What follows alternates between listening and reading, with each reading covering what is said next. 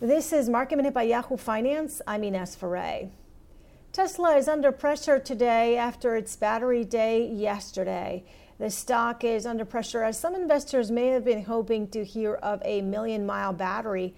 But Tesla announced that it plans to lower the cost of the battery packs by roughly 50% and thereby being able to ultimately lower the cost of its electric vehicle.